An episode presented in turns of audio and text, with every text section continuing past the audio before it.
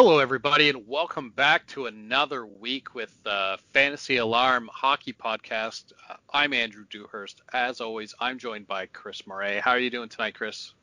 Doing not too bad, not too bad. Yourself? Not too bad.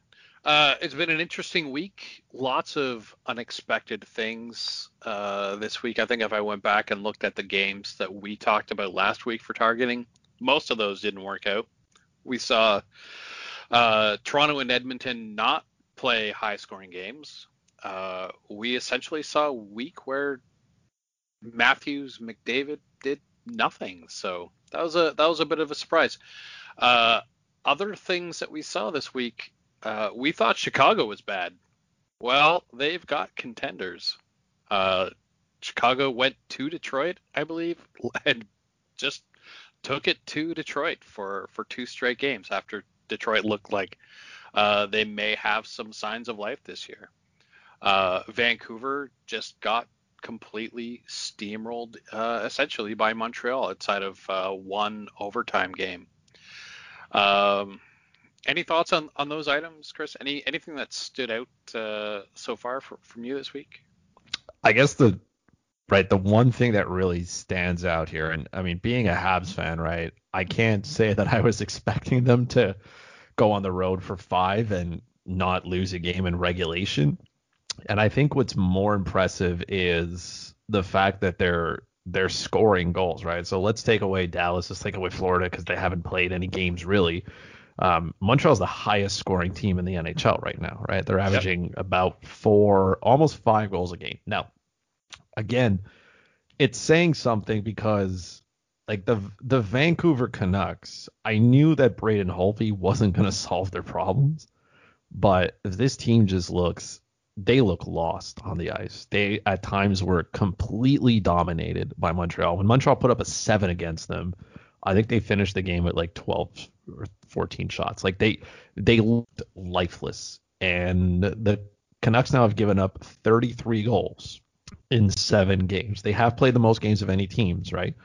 Yep. But like the closest team to them afterwards, right? The Chicago Blackhawks, who we know are really, really bad, right? They've played six games and they've only given up 23 goals. No team has given up more goals per game than the Vancouver Canucks. So there's like goaltending's goaltending's obviously been a little bit of an issue for them, but defensively like this team is in trouble. I know Alexander Edler isn't there. I know Travis Hamonic isn't there. I know Tyler Myers has been really, really bad to start the season, but like they got nothing coming out out there. You, you got to look for some of your other players to step up, right? Nate Schmidt, Quinn Hughes is good with the puck. Without it, it's a little bit more of an adventure. And I mean, you're not going to start blaming Jordie Benn and Olli Juolevi for your problems, right? So Elias Pettersson's got to get it going as well. This team, just in general, I was surprised to see them be this bad. I don't know if it's Montreal being like that exceptionally good, right? Maybe it's something Tyler Toffoli had in the water there, but it's it was it was definitely shocking to see Vancouver be that that terrible that quick.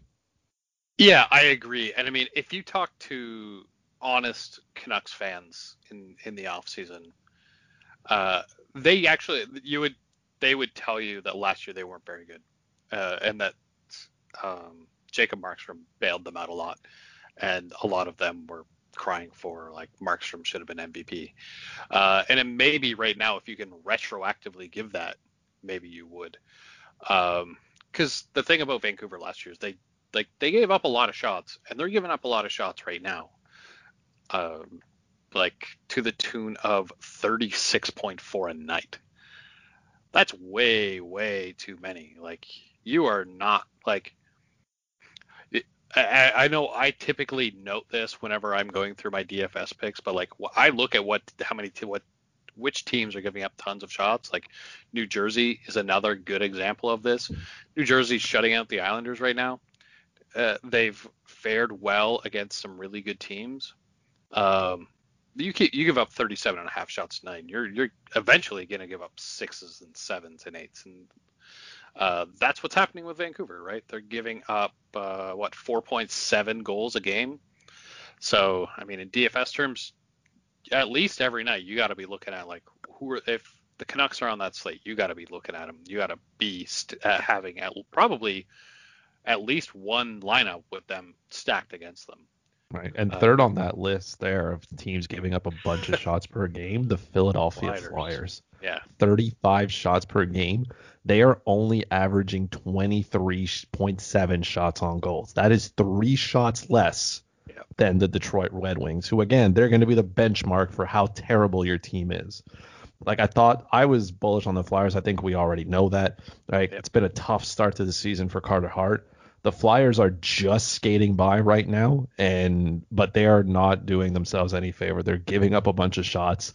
They're not taking enough shots, and this is a really good team that's just they're underperforming to start the year. And if they don't turn it around quick, they're going to find themselves on the outside looking in for a long period of time here, heading into heading into that final stretch. Yeah. Um, and I mean, I guess maybe this is a good time to ask you how you're feeling about those Carter Hart Tristan Jarry shares right now. I mean, look, look, they're they're they're growing pains. I think I knew it was going to be a tough division here.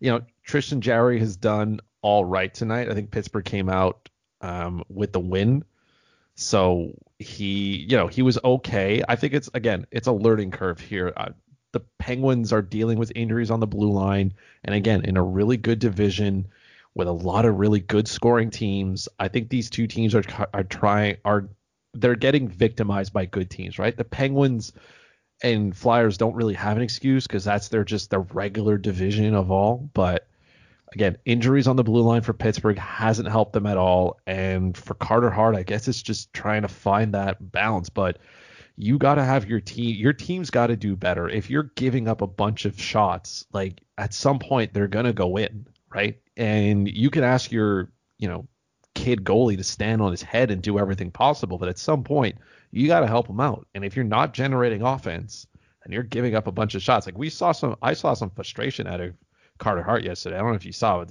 Like he was swinging a stick around. He broke he like he had had enough right? After giving up six goals. And yeah. rightfully so, I think he was kind of looking at this and saying, hey, guys, could you at least play defense in front of me, or at least pretend like you can play defense? Because yeah, he wasn't particularly bad. It's just the Flyers were giving up too many, you know, high danger scoring chances. And those chances are going to lead to goals, right? If you have good quality scoring chances, good players are going to bury them no matter how good of a goalie you are.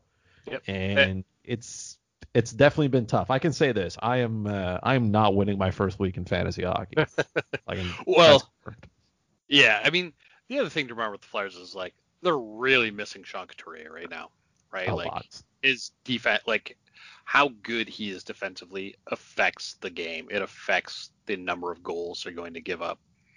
Uh, I mean, hey, like there, it is never too early in your season-long league to go out there and just take something and toss it out there and say, hey, you know, Carter Hart's not doing real well. Uh, you know, here's make make a a decent offer, right? It's been a few games, and you know, offer a goalie and something, and say, hey, you want you want to get out on Carter Hart right now? Because it'll it'll turn around, right? Like you have to start you have to start buying low, right? If there's a fantasy owner who's panicking right now, you got to start buying low on these guys because they're going to turn it around.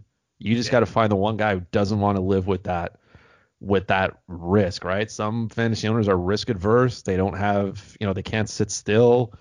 The blood pressure goes up. They start to panic. If you can find them, just start offering them peanuts on a dollar and see if they'll bite. And the longer it goes on, the better of a deal you can kind of get. I still think they can turn it around. Both goalies. I'm Absolutely. Not, no it, it, like I own both, and I'm not in a position where I would listen to it. Like I wouldn't take three quarters on a dollar for either one here. I'm gonna wait it out. I'm gonna write it out and say, hey, these are two good goalies on two good teams. I'm gonna wait till they figure this out before I start panicking.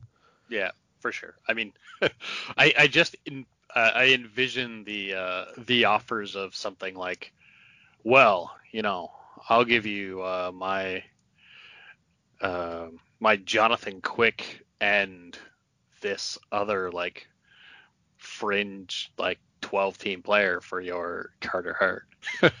like deals like that are gonna get through because I'll give you Freddie Anderson for Carter Hart, and you're like, hey, no, no, thanks, but no thanks. But uh, yeah, and I mean that again, that stuff happens. Uh, you mentioned uh, Tyler Toffoli. I mean, in the show notes, I noted, did Tyler Toffoli steal McDavid's powers like Shang Tsung would? Uh, for anyone out there who plays is a Mortal Kombat fan, where it's just like, what happened that Tyler Toffoli suddenly is like, yep, four, what was it? He had essentially, was it nine nine points in like three games, something like that? He had so he had five, right? So he had five goals, right? Yeah. In the in in that entire span, right? So his hat trick and then he had like two goals. He had five goals in five periods or something. Like he was yeah. just there was no slowing down Tyler Toffoli. He has eight points, right? Uh, which is pretty good. He was leading the league in points, and I mean Kyle Connor played. Uh, he's got nine points. Kyle Connor actually, like, if you drafted him early, you're starting to reap the rewards there. He is on an absolute tear. And Mitch Marner, who likes to take a lot of heat from Toronto media, he leads the league in points with 10 points. So maybe back off for him a little bit, Leafs fan, for two seconds. Mm, but give it a week. Su- yeah, give it a week and we'll see there. But again, surprise note here, like Kevin Hayes is up there. He's got eight points as well. Mark Scheifele is there as well, eight points as well. Uh, Mark Stone is there as well. Connor McDavid, as much as we like, like he's he's good, right? But six, seven points in six games for Connor McDavid. like he's wow. just he's just being average now, and yeah. that is unacceptable from Connor McDavid. Like we expect greatness from this man now. Well, it's gonna come, right? Like we know it's gonna come. There's like every like, night he has the same amount of points as Jeff Petry does. I'm just gonna put this into perspective for a moment.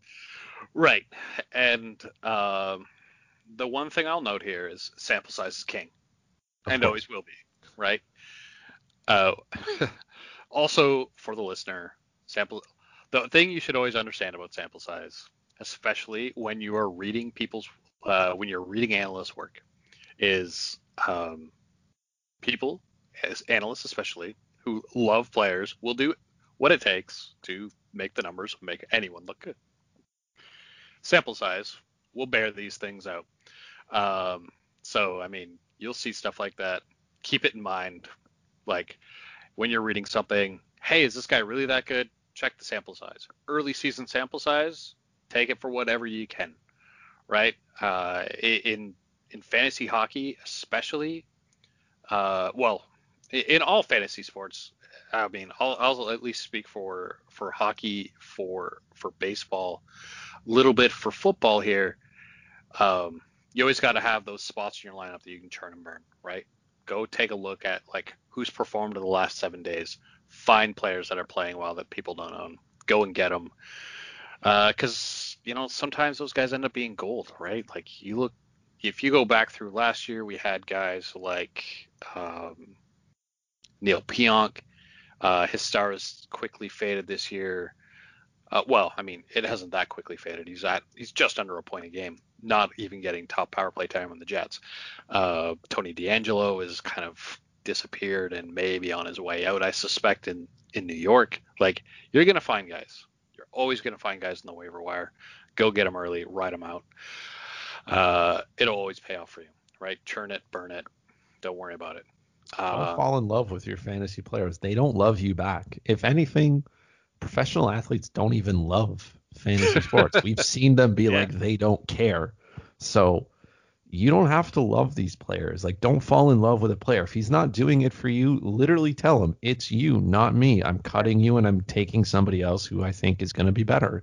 It's fine. It's not a some of us think it's a long-term relationship with our fantasy players. It's not, man. It's like, look, it's speed dating. If you're not doing it for me this week, I need to find somebody who's going to, you know, get it done. So like you're out. Yeah. Now, I'm not saying drop your best players. You can, yeah, you can give your you know superstars a little bit more time, but you know those guys that you picked up late in the draft on a wait, you know, on a flyer or something. Like, look, 10, 10 games in, these guys aren't doing anything, and it's not working.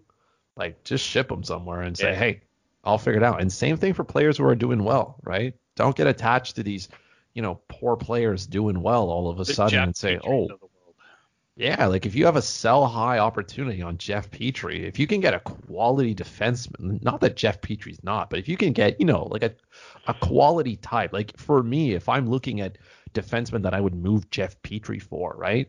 Like if there's an owner somewhere who really buys into it and you can target some of the you know, Ivan Provorovs of the league, right? I'd take Ivan Provorov over uh, Jeff Petry. Obviously, I'd take Brent Burns over Jeff Petry, yep. right? Like, there's a lot of really good players. Shea Theodore is another one, right? There's so many good players. Quinn Hughes. Quinn Hughes doesn't have a goal yet this season, but he's got 21 shots on goal. Like, there's a lot of good players that if you can just kind of squeak something out here, like low story short here, but Roman Josi has one point in four games and he's got no goals. He's a minus two. So if somebody again, it's early, but there's I'm telling you, every year there's that one fantasy owner who just panics and he makes a deal. And yep. if you can find him or her and you can just, you know, talk them through it, sometimes you can do enough convincing where they'll trade you, you know, something they shouldn't for what you're selling them. Yeah, and I mean that also brings me to to the next player I wanted to talk about, uh, which is Connor Murphy. Like Connor, I, I looked at this and I was like, this this doesn't seem right. Like Connor Murphy, you have five points this week.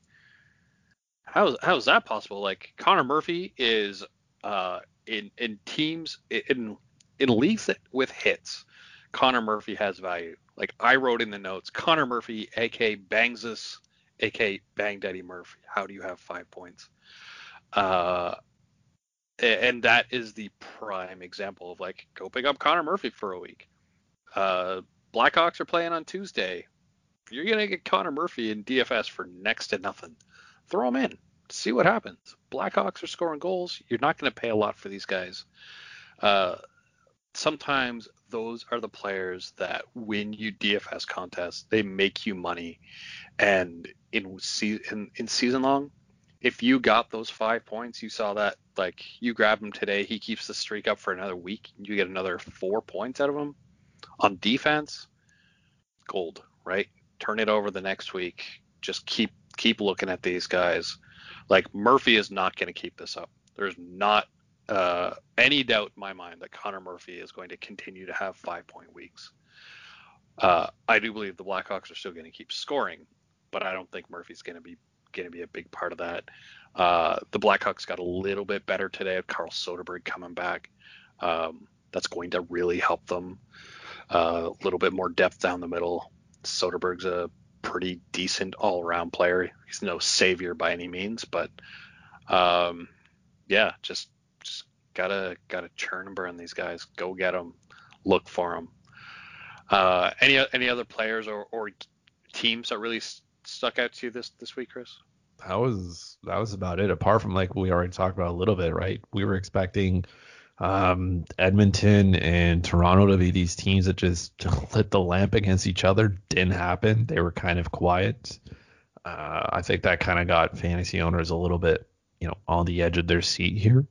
But no, overall it was uh, it was a definitely a really interesting week for fantasy yeah. hockey. And Very we haven't interesting. Even, and we didn't even talk about what happened in Washington, uh, where they lose their what four of their best eight players probably.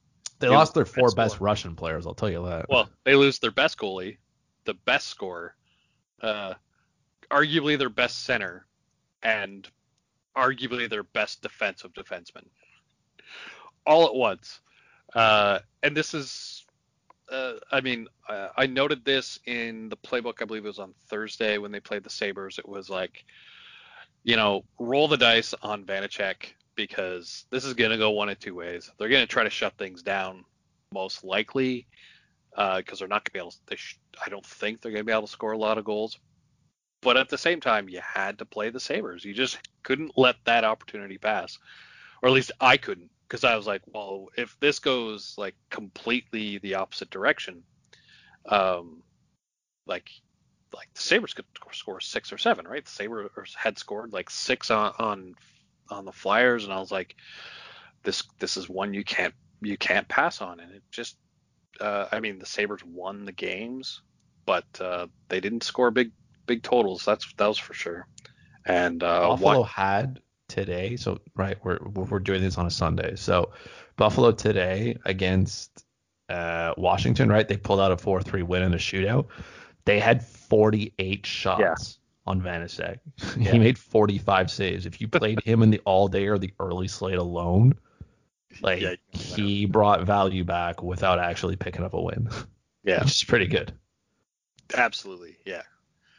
Um, but it's just looking at this going, geez, like what have the Sabres got to do here? Um, but I mean, credit to the absolute credit to to the Capitals for not packing things in. Uh, I mean, that team has a lot more heart than I expected them to. Uh, and then we also had uh, Carolina hit the COVID list, the whole whole team. Uh, and I mean, one thing I will note, and I didn't see this noted as a story, at least on anything I, I read over the great interwebs this week, is no one really seemed to talk about like how Washington was really punished for like uh, having the COVID incident, but like Carolina was like, hey, you've got the same number of players who might have COVID, and you now have three or four days off. Uh, and it sounds like I saw that Tampa is expecting their Tuesday game to be canceled as well. Um, so we saw that kick in there. Uh, Florida is just getting killed on on these COVID games. They lose lost two with uh, when Dallas was out. They lose another two this week. Uh, Tampa's not going to be far behind that. Uh, looks like if they end up losing, they lost a couple of games with Dallas, and it looks like they're going to miss at least a game with uh, with Carolina as well. But uh, we're starting to see these creep up, which means uh, we're going to see a bunch of these teams playing each other a lot at some point in time down the road, uh, which will make things interesting. Also, something if you're playing if you're playing season long, make note of these teams that are missing games because if you you know you can stack these guys up if people are just looking straight up points and say, hey, yeah, you know, Dallas or Florida or Carolina, you have, you know, these guys don't look like they're performing very well. It's not a lot of points here, but uh, if you can start adding those guys, right, there's going to be those games in the future, uh, a lot of those games in the future where they're going to be probably three games and four nights, stuff like that, because all those games need to get made up. It's uh, definitely it's definitely going to be a like a problem, and and you're kind of right in that sense. I did feel like like the Capitals. I mean, right? Peter Laviolette came out and said, you know, they take responsibility, and they were slapped with a pretty hefty fine as well. Yeah. Like it's it's kind of funny and like not really, but if you drive a player's head into the board, they charge you twenty five hundred bucks, and you could probably pay that cash, um, right? But you don't follow mask mask calls inside your own right like hotel room. Like these are not players that are out partying like a strip club or something, like they're just not wearing their mask and they're not social distancing inside their own hotel room, right? And they're still slapped with a hundred thousand dollar fine. Now, you can find that to be aggressive if you want, but I think the NHL is trying to set a protocol here and saying, hey, look, we're just there's no gray zone, right? It's either you know do it or get fined and suffer the consequences for it. But I do th- again at the same time, yes, it's kind of harsh, but it's it's what they had to do. And the other teams that are just not playing games, I know some people want to look at this as like, oh, well, they're getting the benefit here. Not really, because you're going to have to play all these games, and you're going to play it on less rest. You're going to have to. This could lead to players, you know, playing more that shouldn't, right? Yep. You don't know what the situation, right? like players' bodies, right? These bodies are machines, but if you don't take care of them, they're gonna fall apart, and this leads to injuries and like a whole bunch of stuff, right? So I don't think it benefits anybody. It's not necessarily shocking to see the state of Texas, the state of North Carolina, and the state of Florida suffer with COVID. So, right, there's well, no shock to be there. fair though, like Florida, neither Florida nor Tampa have had anything from COVID. They're just losing games because other teams in their division well, are. Give like give them a moment, right? Like it's it's still early, right? Give those two teams an opportunity to you know, continue playing. But it's definitely not the best situation for those teams, and it's not good for the teams that they play either, because you know those teams had nothing to do with it, right? Think of the yeah. you know the Predators, like they had nothing to do with this, and they're out a couple of games here. The yes, the added rest at the beginning of the season might be good, but again, you got to make up those games and you got to play them later. I guess I would much rather these teams play kind of short-handed, a little bit like the Caps did, and just say, hey, look, you got to find a way to put a roster on the ice. That's why you have a taxi squad, right? For yep. these exact moments. If you're not using the taxi squad, then I mean, what are you doing right. really? Yeah, I mean, we saw Vancouver get by, if you will, just fine with down two players. Um, I mean, Washington has done okay. I mean, I agree. Like, it, it causes a lot of shuffling.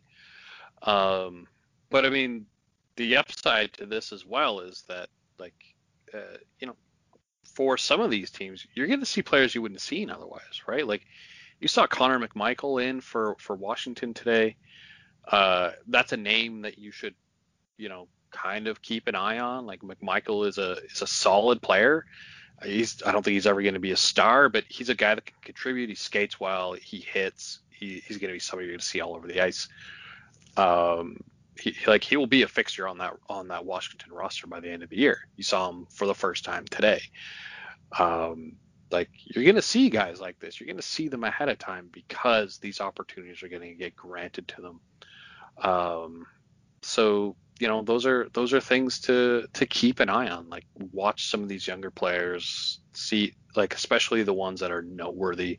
You've got guys who are you know former first round picks things like that are now getting in. Um, i mean the other big news of the week obviously uh, i think we had at very adequate coverage of uh, was the Laine-Dubois deal that went down yesterday uh, we'll just take a quick moment on this because I mean you you did a, did some audio on this. I, I wrote this up.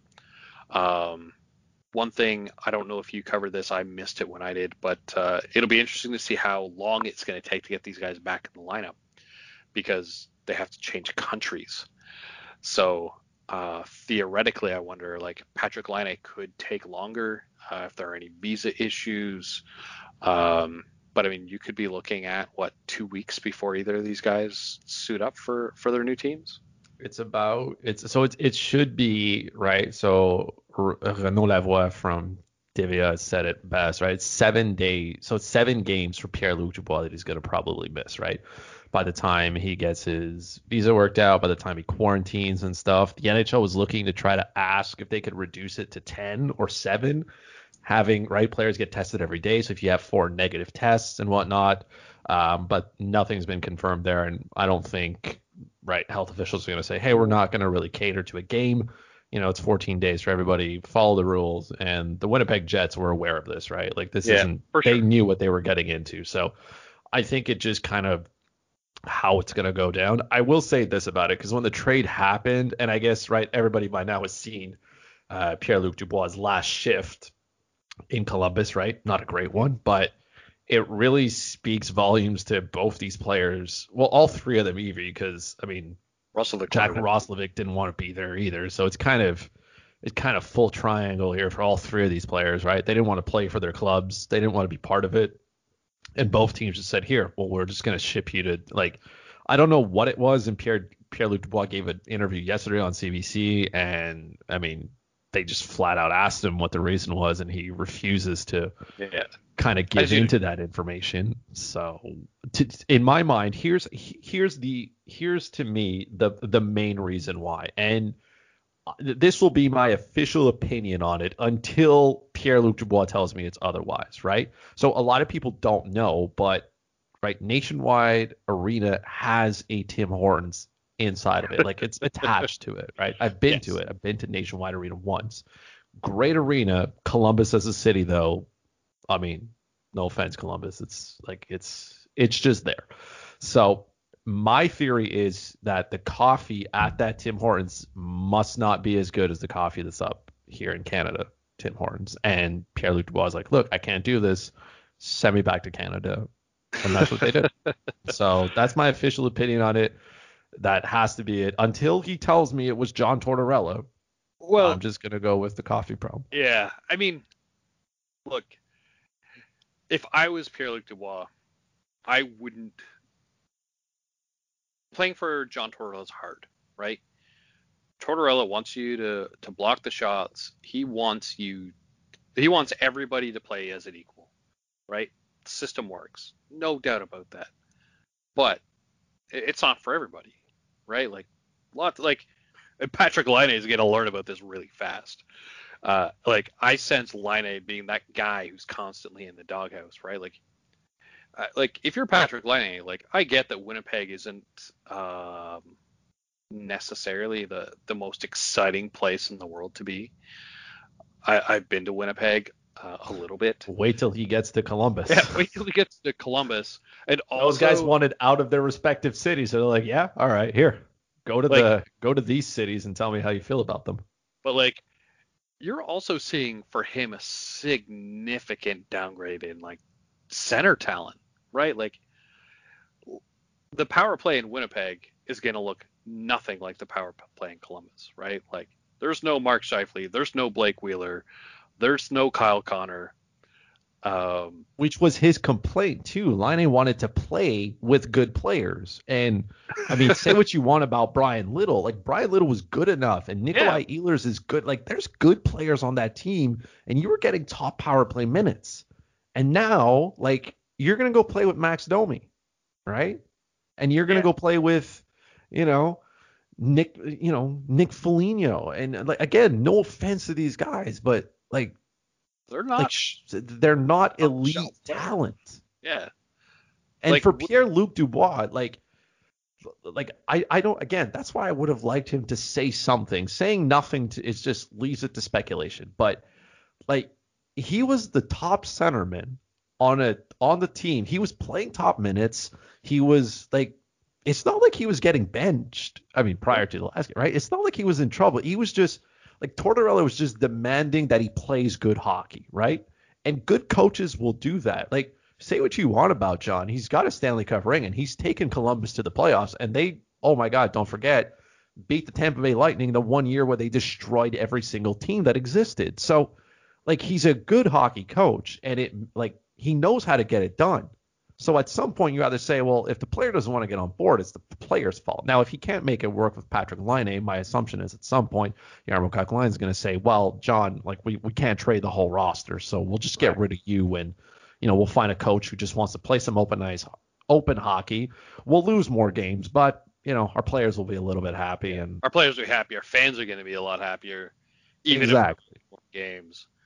Um, but I mean, I think this deal is a like this is really big for Winnipeg, right? Yes, Like, add a really good centerman to an already good team. Like you got Mark Scheifele as your one center, Pierre Luc Dubois as your two, and Paul Stastny could be a really good third like third centerman. Yeah. That is a really deep center core. yeah, that was really good. that was bone like was paper thin last year, right? Like the Jets, it was Scheifele uh, because Wheeler couldn't do center anymore. I mean, he's 37. That's not a huge surprise, but like it was all of a sudden it was like, oh, we don't have anyone at center. They lose Scheifele in the first round of the playoffs last year, and they really struggled without Mark Scheifele. I mean, I, I'm not saying, and I mean, I, I will speculate on this that something must have happened in the offseason. Dubois looked fantastic for for Columbus and in the playoffs, like the whole playoff. He was he was hitting, he was everywhere, he was scoring. He probably wanted so in his interview, he did like he didn't divulge in it. What he did say was like he got a bridge deal, right? So his five million dollar, I think it was for two years. So I think he wanted a longer deal. And right, we understand sometimes negotiations are, you know, it's basically you telling the team why you deserve something, and the team looking at you going, well, no, right? Imagine going to your boss and your boss telling you all the terrible things you do. And I'm pretty sure, right, that John was in that room. And I mean, they've had their, you know, their noses together at times, right? In the playoffs. We've seen it. So it it can rub a player definitely the wrong way. And I think he probably wanted a longer term deal. And the team probably looked at him and said, no, or said, hey, we don't think you're worth it. And that's probably tough for a player to hear who had a really good playoff series. Yeah. And, you know, maybe they question his character a little bit. Maybe they question the type of player he is. And, you know, he did say, right? He, I mean, he said, look, I don't want to be a distraction. And I mean, five games into the season, he was the biggest distraction that there was, right? Right. Like that last shift, if you watch him skate, isolated camera just to him, like he looks like he looks like me in my Sunday league when we play at 10:45 at night and we're down four goals in the third period. Like he just looked like he didn't care. Yeah. He just skating around there. That offensive forecheck was just non-existent. He took nine seconds to get back to his bench for a change. and I can only imagine John was just fuming and he said, Look, man, just sit here, which is fine. It was the right decision. You don't care, you don't want to play? I mean, kid, sit here and I'll put somebody else out who does want it. There is no shortage of players who will take your spot. And I think just everything that happened at that point, just they they had to move him out. So I'm sure, you know, Jarmo got on the phone. He already had some contacts with some teams and said, Hey, look, I need to make this happen now. What's your best offer? And I'm happy Montreal didn't mortgage the future because they had nothing in the Patrick Laine, you know, comparison, right? I don't think right. Marc Bergevin would have really considered moving Nick Suzuki and a piece like you like. It's kind of funny, right? Because I would have done the deal Pierre Luc Dubois for Patrick Laine one v one, and Winnipeg had to give up another player. And like Jack Roslovic is not bad, right? He's I mean you can argue whether he's a top six forward or not, but like he's not terrible. So you had to give Columbus an extra piece to get this done. You're already giving them a pretty good goal scorer who can score, and yeah. you have to add something to it, right? Well, you and you have keep, to retain salary. You got to keep finances in mind here, right? Like Dubois got a second year still left on his contract. Uh, Laine does not. Laine needs a new contract after this year. Laine has already been well on the record to say he wants uh, that he wants to get paid, right? Like he's going to be asking. I assume he's going to be asking eight million a year, given. Uh, I mean, I, I put that number kind of in as much haze. Oh, but that's a that, that's a fair like, ask probably from his agent. I don't think he gets it.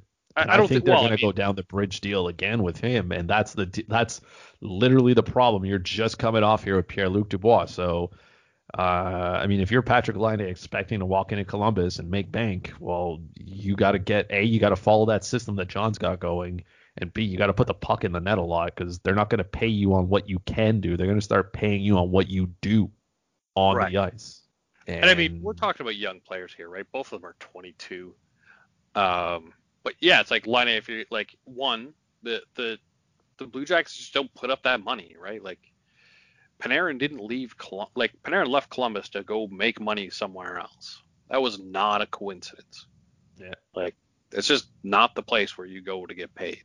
I mean, small market teams is not the place to go to get paid.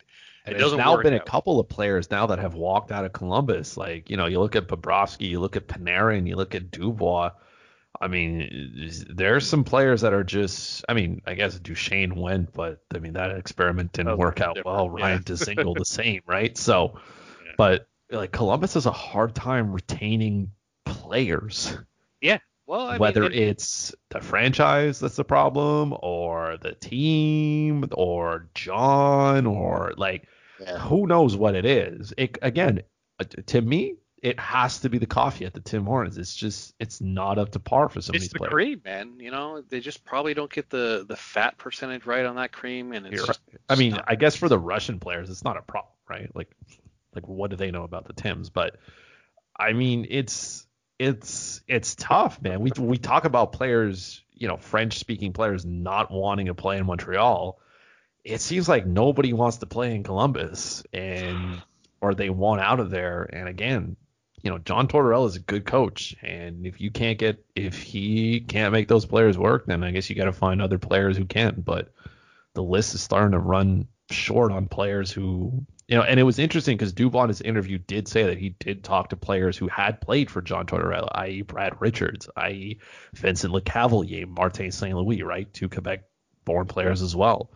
And I'm sure the conversation behind closed doors were not as, you know, he said, oh, yeah, you know, they said good, nice things about him. All right. But I'm sure they also said some pretty not nice things about it because, you know, those players butted heads as well a couple of times with yeah. Tortorella. But again, at the end of the day, I think Tortorella is a good coach. He his his goal is to get the most out of his players, and sometimes that rubs them the wrong way. But you can't fault the system that he runs. You can't fault the way that he tries to get his players to work. And Columbus is a better team with John Tortorella than they are without him. For sure. Yeah. I mean, you look at that roster end to end, and like, it could be the worst roster in, in it's the league. It's goals by committee, right? Right. Like And that's, that's- the offense. and, and that's intended, right? Laine's going to change that. Um, I mean, he's going to be the star, no doubt. Not a, I mean, unless you're looking like outside of Seth Jones and Zach Werenski, like there's no one else on that team that's taking up any amount of star power. Sure, he's going to be the star, but I mean, outside of Max Domi, like Alexander Yeah. Texier, Riley Nash, Te- I, like- I like Texier personally. are you going to put uh, Boone Texier- Jenner down the middle again? Like Yeah. th- these are not elite centers, man. So Well, you can score all the goals you want, but you need somebody to put the puck on your stick. for sure. They're all the same guy though, right? Like they all play the similar a similar game. Like they're, uh, I mean, much like you see with you know Nick Foligno and, um, you know, so many players in this roster is like they're gritty. Like they are hitting. Uh, and that like they're going to be tough to play against, but yeah, it's not it's not going to be a skilled game. I mean, uh, if you're Max Domi, you're you know things are starting to look up a little bit. You got a little bit more skill to play with. Maybe you're gonna finally get that resurgence back to what he was a couple years ago when he had a really nice season for the Canadiens. Um, but yeah, um, moving on. Uh, looking at the week ahead, it, we have a little bit of a lower key week. We've got one game tomorrow, uh, which was a surprise to me until I finally looked at the schedule. Uh, but we don't have as many real matchups to to key in on where it's they feel like they might be really lopsided. Uh, I, I picked out four here that really stood out to me, and uh, I think and some of these were just ones that I thought would be interesting. So Chicago, Nashville, uh, I think they've got two, maybe three games this week.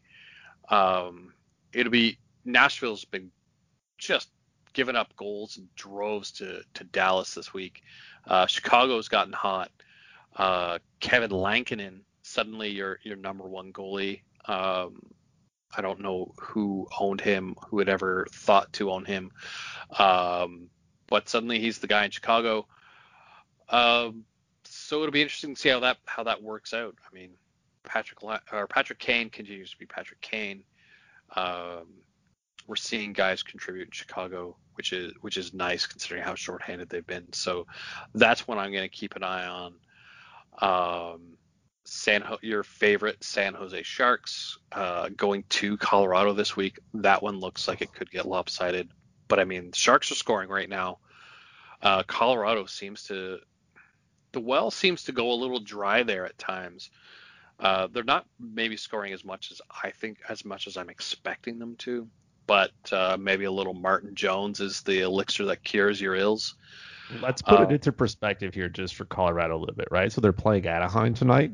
Like Yep. they're out shooting Anaheim 31-14, right? It, the shots in the third period are 8-0. So Yep. Anaheim's got some good goaltending, which is fine. We know that you know John Gibson every once in a while can kind of stand on his head and help this team be not as bad as they are. But if we're expecting Martin Jones or Devan Dubnyk to do the same, well, that's like that's not going to happen. I expect him to get absolutely throttled in both those games. Yeah, I mean, to be fair, right? They've they've played. Uh, I believe they've only played the Kings and the Ducks, um, and I mean the Ducks are only giving up uh, 2.6 goals a night right now. Mind you, only scoring 1.6 goals a night. Uh, the Kings are at 3.4, which is you know bottom third, but they didn't score a lot on the Kings. Um, but you insert the Sharks, they're at 3.6.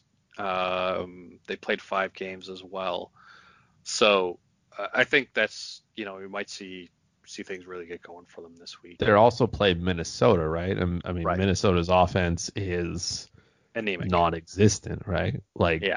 I mean, Nick Bjugstad has scored tonight, and Kevin Fiala has finally put a second one in this season. So, I mean, again, the Sharks are giving up some goals, not many, but they're also playing teams that just don't score goals. Right. So, I mean, if we see, it's going to be no surprise to me if we see six, five, six a night, no problem out, out of Colorado. Um, what else we got? Ottawa, Vancouver. We're gonna see if Vancouver can keep the puck out of the net. If, if Ottawa scores five a night uh, against Vancouver, then then I think it's really uh, you might be Travis Green might be looking for a new job. Uh, I mean, Ottawa looked Ottawa looked really good in probably the first two periods of, of the first game they played against Winnipeg, um, but it just couldn't get it done and then the second and third game. Uh, I think they played a Ottawa. I mean, Ottawa played a good second period against Ottawa, but other or against Winnipeg, but otherwise just didn't get it done. Uh, so, I mean, I'll be interested to see what happens there. Uh, and then Detroit at Dallas. Dallas is, uh, I mean, as much as I felt like last year in the playoffs that, you know, Dallas felt like a fluke, they're looking otherwise right now, at least through their first two games. I mean, was it seven nothing uh, in game one for them? It was it was an abs. I had not a I didn't even know that Dallas was playing. Right, I just, just assumed that they yeah. were just like continuing. To be I was out. like, oh, Dallas is still part of the NHL. Cool. And I woke up the next morning, read the box score to that, and I was like, excuse me, like. Like and it's not like Juuse Saros has been bad this season either. Like he yeah. was he was pretty good, and then they just got absolutely stomped on. And I was like, like Dallas hasn't played a game this season. They haven't even been allowed to practice really either. Like this is a team that should have come in pretty rusty and they just slapped. Like they slapped Nashville to yeah. a whole other planet. And you're like, okay, fine. You did it once. And arguably tonight they've you know, they've put up again that I wasn't expecting Dallas to go out there and hammer Nashville again, but you know, they you know they're up three two here on Nashville as well. Nashville scored one recently, but you know Joe Pavelski continues to contribute. Without Tyler Seguin in the lineup, he's he's come up big here. He's he's doing what he needs to do. He's got three points. Yeah, yeah he's got seven the playbook today. He's got seven points in two games. So if you own Joe if you own Joe Pavelski, you should probably see what superstar you can get in return for him because he's not going to keep putting up those numbers. he's and not going to keep up this pace. He's uh, sure. uh, no, he he's not, and DraftKings will probably continue to you know underprice him. He was relatively free on DraftKings as well. Uh, Tyler Toffoli was yesterday. He was fifty. He was fifty one hundred bucks. Well, yesterday Saturday. And there's, like I said, there's still a lot of value that you can exploit here in fantasy hockey, you know, DFS wise as well. And again, if you find some of these guys just hanging around the waiver wire or you know on somebody's bench and they're not taking it seriously you know, start putting in those calls see what those owners want. Find yep. somebody to dance with. We're getting in we're closing in on the you know 10 game mark. See uh see who's willing to dish what. Most definitely. I mean pavelski was a lot better in the second half last year uh he he was obviously good in the playoffs last year as well so i mean it I'm not surprised to see Pavelski playing well. Seven seven points in two games is ridiculous. If anyone is paying up, if anyone wants to to make me an offer, I, have got a couple of Pavelski shares. You know, go ahead, make an offer. I'll I'll, I'll listen. if you want to pony up, you know, a, a, a real star on, on then I will I will definitely consider that. But uh, uh, yeah, I mean that's that's definitely been interesting. We'll see how that plays out. Detroit uh, I mean, it, it, feels like pumpkin time came like three games in, four game on the fourth game, right? It was like Cinderella got to the ball and then the pumpkin turned, you know, the carriage turned into a pumpkin, and here's the Detroit Red Wings again, right back who we expected them to be. Uh, I thought they would play competitive games against Chicago. I thought those teams were equally bad, and it would be interesting to see if um, you know, if that goaltending would be a difference maker for them. I thought Detroit could very well win two, uh, at least one of those two games, if not both of them. Uh, but I mean, they're just got like today six two. That that like that was unexpected. I mean, I'll I'll note this though. Uh, it does seem like maybe Detroit felt like they did really well in the first couple games and was like, you know, we don't want to win this much. So let's make sure we get Mantha and Larkin away from each other. Uh, Tyler Bertuzzi, you're down to the third line. Let's just take this whole first line and we'll blow the whole thing up. Uh, that was a surprise. Um, Which is kind of weird, right? Because then Tyler Bertuzzi had two power play goals playing with Dylan Larkin, right? So right. your your assumption would be, you know, that Blashill will just say, well, I'll just put my three good, you know, best players together and just let these guys run wild because they're going to be losing a lot. And again, this like this Chicago team is bad, and this was an opportunity for us to see, well, you know, did Detroit really get better? Because they did add some pieces here. Jonathan Bernier has been getting more starts than I think is healthy. I I mean, you go out, you get Thomas Greiss. Greiss hasn't been terrible either. He's been adequate considering he does play for the Detroit Red Wings, but statistically he's been fine. And you know, he he has three losses to his name, which is again, that's just playing hockey in Detroit. You're you're gonna lose games because your team doesn't score goals. Yep. And it's gonna happen, right? His his his goals against average is 2.74, which is again respectable considering he plays in Detroit. And his 918 save percentage is really good, but for whatever reason, you know, Jonathan Bernier's got a two and you know a two and one record, so hey, 889 save percentage, 333 goals against average. Sign me up. Send him out there again. And it says something when you get absolutely throttled by a team that has one line. They literally have one line, and that top line did most of the damage. Yeah, as and I mean, from a DFS perspective, that's all you can ask for, right? Yeah. we know where to go to. If you're gonna pay up, you're paying for you're paying for DeBrincat, you're paying for Kane, and anything else, and you may throw yourself in on some, some Duncan Keith. Um, maybe right now you're looking at uh, you're looking at Connor Murphy, but I mean, I'm just wait, wondering like when is Detroit going to start to cur- turn this corner? Never. Um, Never. Well, they just look like they're just going to be terrible for a very long time. Yeah, I mean they're their farm doesn't look as deep as you'd expect it to for a team that's just been bad for for years, right? And they like they didn't they just they did some things in the offseason to make their team just a little bit better. Like Bobby Ryan's come in and he's been pretty good considering, you know, Bobby Ryan basically couldn't find a home anywhere. Um, you know, he's been all right. He's he's done what he's needed to do. You go out and you bring in, you know, Thomas Greiss to solidify your goaltending, which is yeah. which again is good. I think you know again it's it's tough here because Sam Gagner is on the you know the COVID protocol list. Filip Zadina is as well. Like they're missing some players, fine, but those guys went out. Making, those aren't difference makers by any means, though. No, but I think Zadina can bring Zadina a little bit more pop to that offense, right? Instead of giving Luke Glendening all those minutes, like I mean, there's there's on the top line.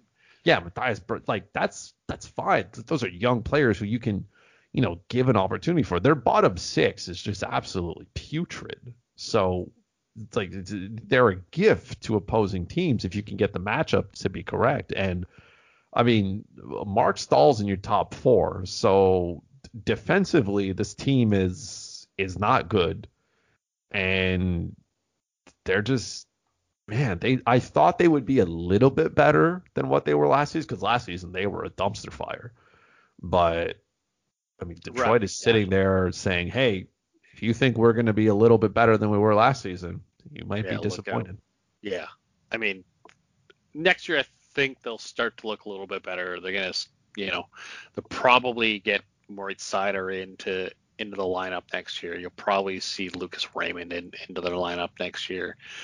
Uh, I don't think this draft is one that's going to do them any favors. I mean, well, maybe it is going to do them favors. Going to get a defenseman. I expect they should be picking in the top three, unless uh, you know the hockey gods spite them once again. They're cursed. but uh, I mean, yeah, things things aren't looking good in Detroit. I mean, I live about two hours from Detroit. Uh, like they were giving away tickets last year. By the end of the year, it was like buy one get one free before COVID hit. That's how bad Detroit is, and how much like no one like people are going to soon forget that people once called Detroit Hockey Town.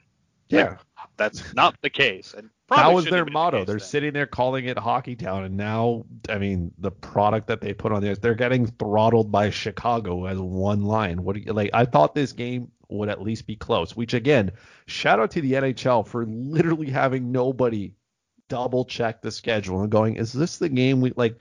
The 12:30 game. You're like, hey, first game of the day. It's on Prime NBC, right? What game can we give fans? Oh, let's give them Detroit, Chicago, right? That's well, what people want to see. Let's start there, right? It's it, it's a Sunday as well. You know, people are gearing up for football. Maybe they'll watch some hockey before that. Let's give them Detroit, Chicago. That makes sense. And of course, right, Monday there's only one game, and then schedule makers put a boatload on Tuesday, right? What do you got? One, two, yeah. three, four, five, six, seven. You got 14 games. Okay. And then Wednesday you got two, and then oh look at that Thursday you got four. Like they could have, I don't know. Yeah, schedule making isn't hard. So I feel like it's it's not it's not hard. You can split these up. You can give teams, you know, you don't have to put every single game on the same night. You can balance this out so people can watch. Again, we go through the week here. Friday, one game, and then bam, Saturday slate is huge. And then we go to Sunday, which is the first respectable slate of the of the week where you got a, a pretty balanced one. Because I don't know about you, Andrew, but I like these 14 game slates are landmines for me. Oh, for sure. I mean, I think of the Friday slate, right? Like for me, things look good. Things look good. Dallas scores seven. There was no reason for anyone to like when I looked back, like I like to take a look at what the winning lineup looked like on on uh, on nights. Uh, when you look and you're like, oh, you stacked like Dallas against Nashville. Like you had no no one was sitting there. Vegas didn't have it.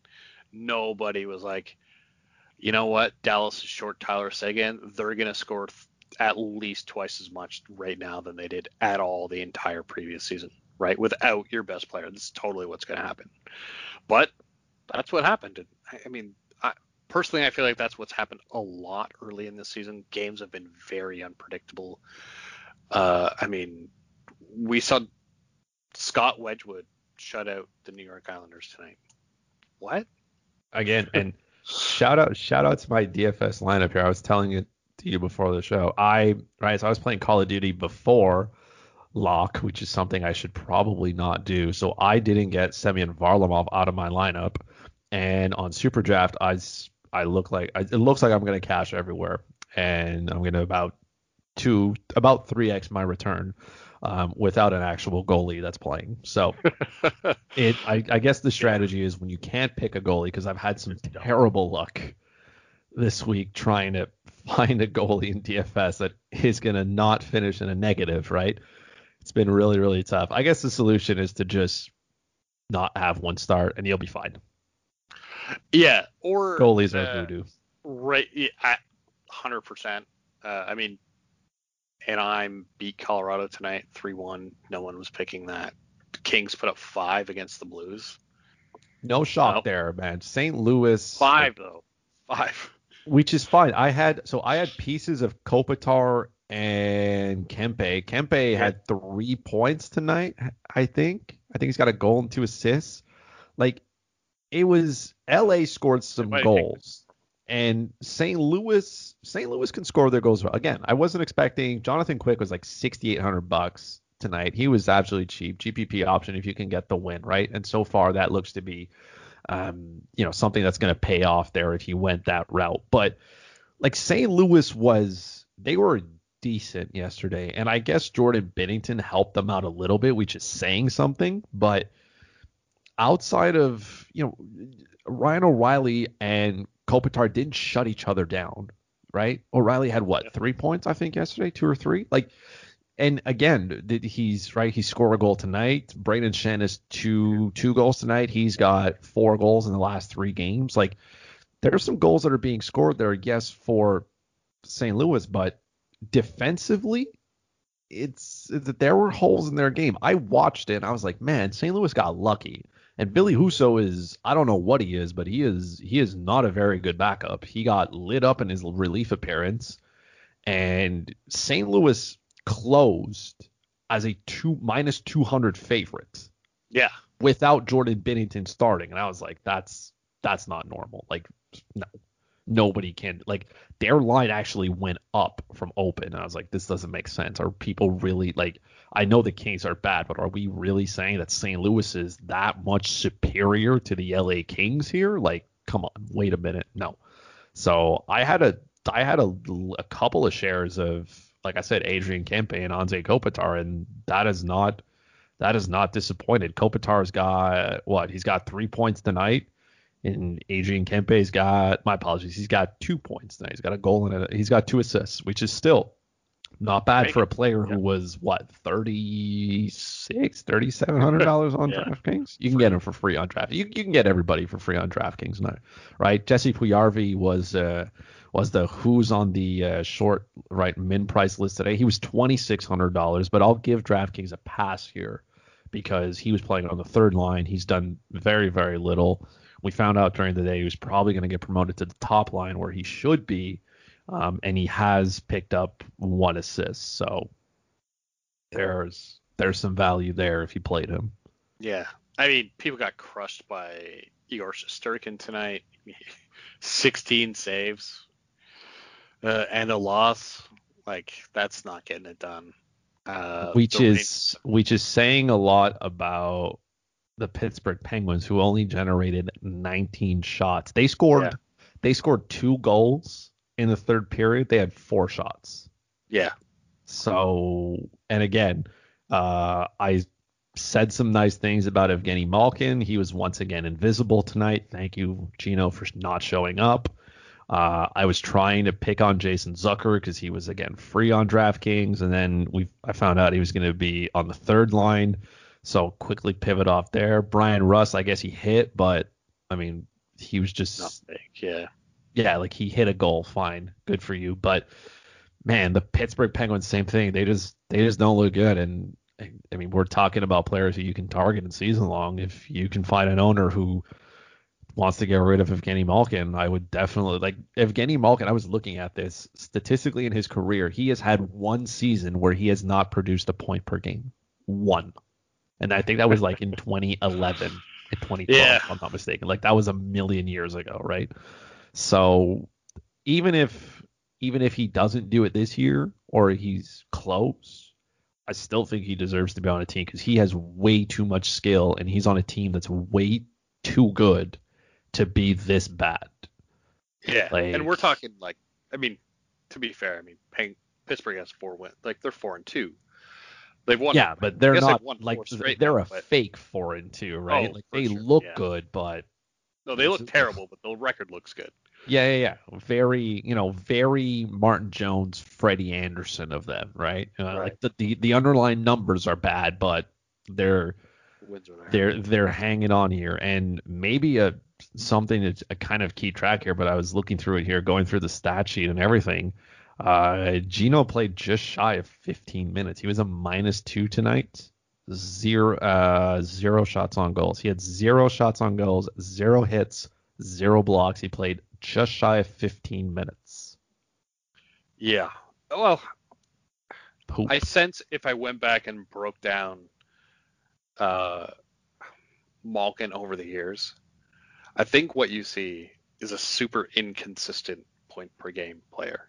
he is the king of inconsistency. Well, I think the king is probably still somebody like Phil Kessel, uh, but we'll let him be, you know, the king Sure, but Malkin is so, like something Malkin else. is but- so good, right? Like he's good Yeah. at this game. Like he is he is really stati- again statistically in his career, like man, he is like he is really good. This is a player who probably ends up in the Hall of Fame, right? oh, like- for sure, no doubt, he's a Hall of Fame player. Absolutely. and, it feels and then like you look at his year. numbers and you're like, okay, but like how do you go through this this these these these high highs and these low lows? Like they're really tough to live through because he can get like eight points in a week and then go missing in action for two. And Yeah. Like, what? which is why you will always see fantasy players who will just hate Malkin, right? They're like, drafted Malkin and he did he's done nothing in the first three or four weeks, and then typically I, I mean, I feel like Malkin getting hot always corresponds with Crosby missing games. Yes. It's like, oh, Crosby's out. Like Mal- Malkin's gonna be a superstar now. Year on out, he's gonna be really good. he, just wakes up like that. he comes back from the dead. Yeah. He's like, okay, Oh, you. I'm need me. ready. Yeah. Sid's out. You guys need me now. I'll play. but I mean, it, it is what it is. Um, but uh, yeah, we'll again. Everything's fluid. We've seen really interesting things so far. Uh, we'll see what the next week brings. I am kind of surprised that they're not like tomorrow would have been a perfect day for them to have made up like a Dallas Tampa game, especially if I mean Tampa's saying that they're expecting not to be playing Tuesday. Like it would have been like, hey, now's a good time for you guys to start making up some of these games that you lost. Um, but here we are. So uh, I think they're One game on tap tomorrow, right? Monday, and it's at 10 p.m. Yeah, like I mean, Like, what am I supposed to do with the rest of my Monday now? Like, well, I guess there'll be lots of uh, lots of time in the gulag. that's yeah, that's that's consistent. That is that is the most consistent. I am I am I am the opposite of Geno in that sense. I am consistently in the gulag, getting headshotted by guys camping the top tower in downtown. It just it never fails.